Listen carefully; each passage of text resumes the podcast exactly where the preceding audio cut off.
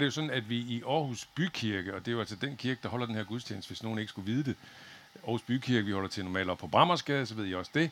Men vi, øh, i det her kirkeår, der øh, er det sådan, at vi prædiker over det, der hedder epistelteksterne, altså brevteksterne, stort set brevteksterne i det nye testamente. Og jeg skal læse den, der passer til den her søndag, nemlig tredje søndag efter Trinitatis, som den her søndag hedder. Og det er fra det første brev skrevet af Peter, ham der var en af Jesu disciple, og måske sådan den mest kendte og ledelsesagtige. Nu skal vi høre, hvad han skrev. Ydmyg jer derfor under Guds stærke hånd.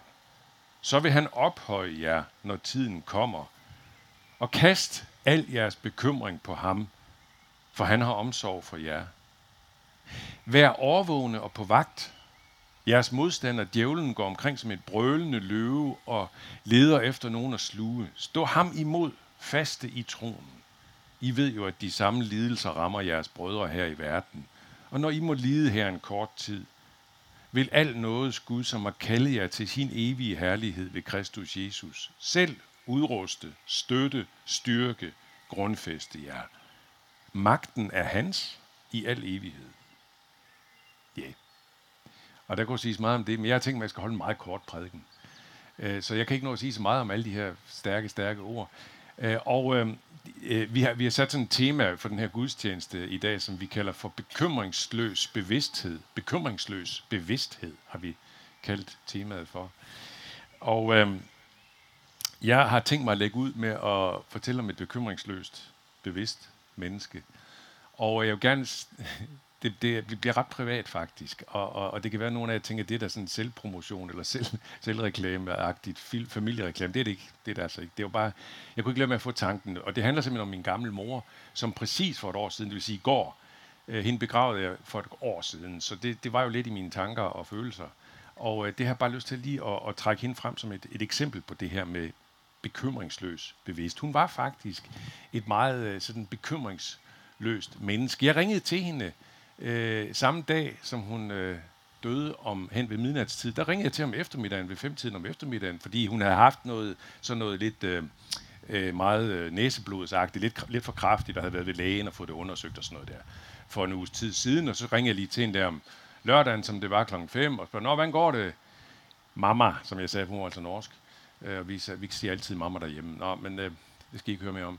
Men i hvert fald, så siger jeg det, og, og så, siger, så siger hun, jamen det går fint, jeg har lige været ude og luge lidt i haven, jeg har det godt, og, og, og, og så, så nævner hun, og jeg vil ikke nævne navn, men hun nævner så en af sine døtre, min søster, og siger, at hun er jo, ja, hun er jo sådan lidt, hun er faktisk lidt hysterisk bekymret, siger hun så. Men hun fik ret, min søster. hun fik ret.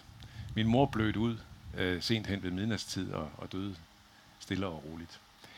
Øh, og kunne man, kunne man så stille det spørgsmål, jamen, hvis, hvis hun havde vist mere bekymring, så at sige, mere overvågenhed, som, som Peter også siger her, ikke? kunne det så have hjulpet? Kunne hun så have holdt nogle flere år? Det ved vi faktisk ikke rigtigt. Lægen ved det heller ikke rigtigt. Lægen har ikke rigtig vil, vil sige det med sikkerhed. Nu, nu har jeg lagt ud med det her tema bekymringsløs bevidsthed, og begynder at fortælle om et bekymringsløst menneske. Men hvad så med bevidstheden? Hvad så med bevidstheden? Peter, han, han, han spiller jo meget, meget stærkt ud med begge dele. Både bekymringsløshed, altså han siger det her, kast al jeres bekymring på, på ham, på Gud altså. Og så siger han samtidig, lige efter i sætningen, nærmest lige efter, så siger han sådan her, vær overvågne og på vagt. Vær bevidste. Ikke? Begge dele. Meget, meget spændingsfuldt.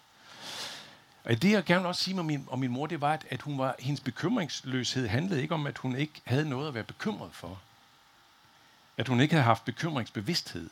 Og det havde hun i allerhøjeste grad.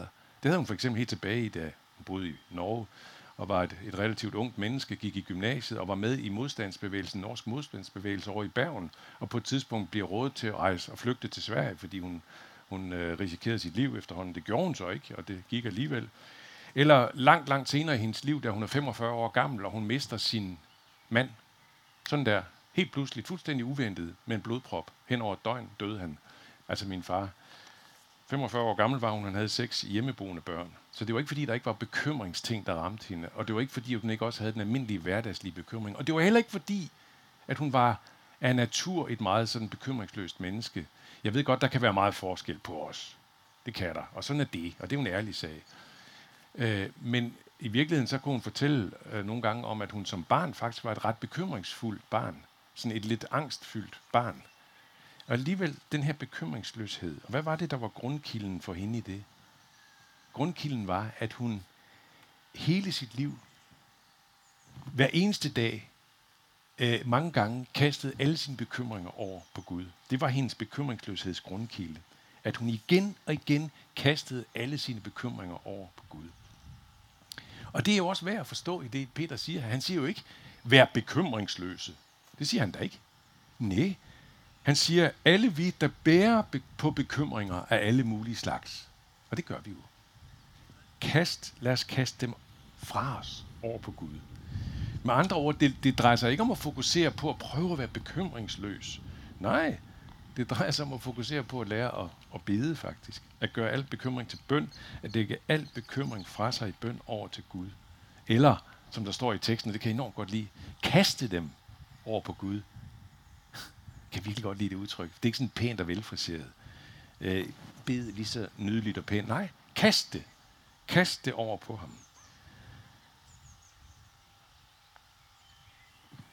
Uh, en af dem, som øh, har skrevet en del bønder til de kirkelige gudstjenester i folkekirken, nemlig øh, øh, afdøde forfatter Anne-Sophie Seidelin. Uh, hun skrev en sådan en hel række, som er blevet brugt meget i folkekirkelig sammenhæng til gudstjenester. Uh, hun var så også rundt og holde nogle, nogle foredrag om det der, i, i forbindelse med, at hun havde skrevet det der. Og øh, så var der øh, ved et sådan foredrag, så blev hun øh, spurgt af en af de tilstedeværende efter hendes foredrag, hvad er så din egen bøn? Så gik der nogle lange sekunder, hvor hun ikke svarede. Så pludselig kom det med et råb fra hende. Hjælp! Det var alt, hvad hun svarede. Hjælp. Og jeg tænker, det er det der. Det er bare at kaste det over på Gud. Det er ikke at sidde og lede efter den fine, de fine, det fine ordvalg eller, eller sådan noget der. Det er bare at kaste det over på Gud.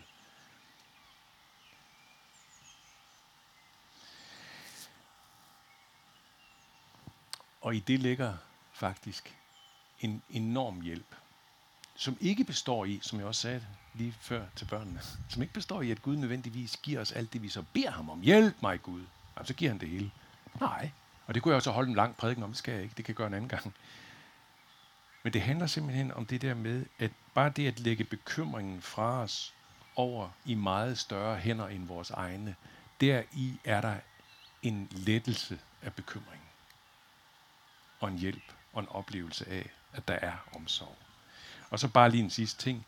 Lige præcis det der med at kaste al bekymringen fra sig over på Gud, dag efter dag, år efter år. Lige netop det skaber den årvågenhed, som Peter taler om. Årvågenheden, som man siger, som gør os faste i troen. Hvad er det, der gør os faste i troen? det er da det at blive ved med at kaste vores bekymringer over på Gud. Hele gennem hele vores liv. Det gør os også faste i troen og gør os overvågne på den måde. Ja. Og nu slutter jeg med en bøn. Jeg slutter med at takke dig, Gud, for at vi må bare råbe hjælp. Vi behøver ikke at sige fine bønder. Vi kan bare være børn hos dig, som råber om hjælp. Og det har vi brug for, det ved du. Fordi vi lever i denne smukke verden, som også har nogle kolossale skygger og mørke træk. Tak Gud, fordi vi må kaste det hele over på dig, og fordi du har til syvende og sidst en hjælp, som vi slet ikke begriber omfanget af. Tak. Amen.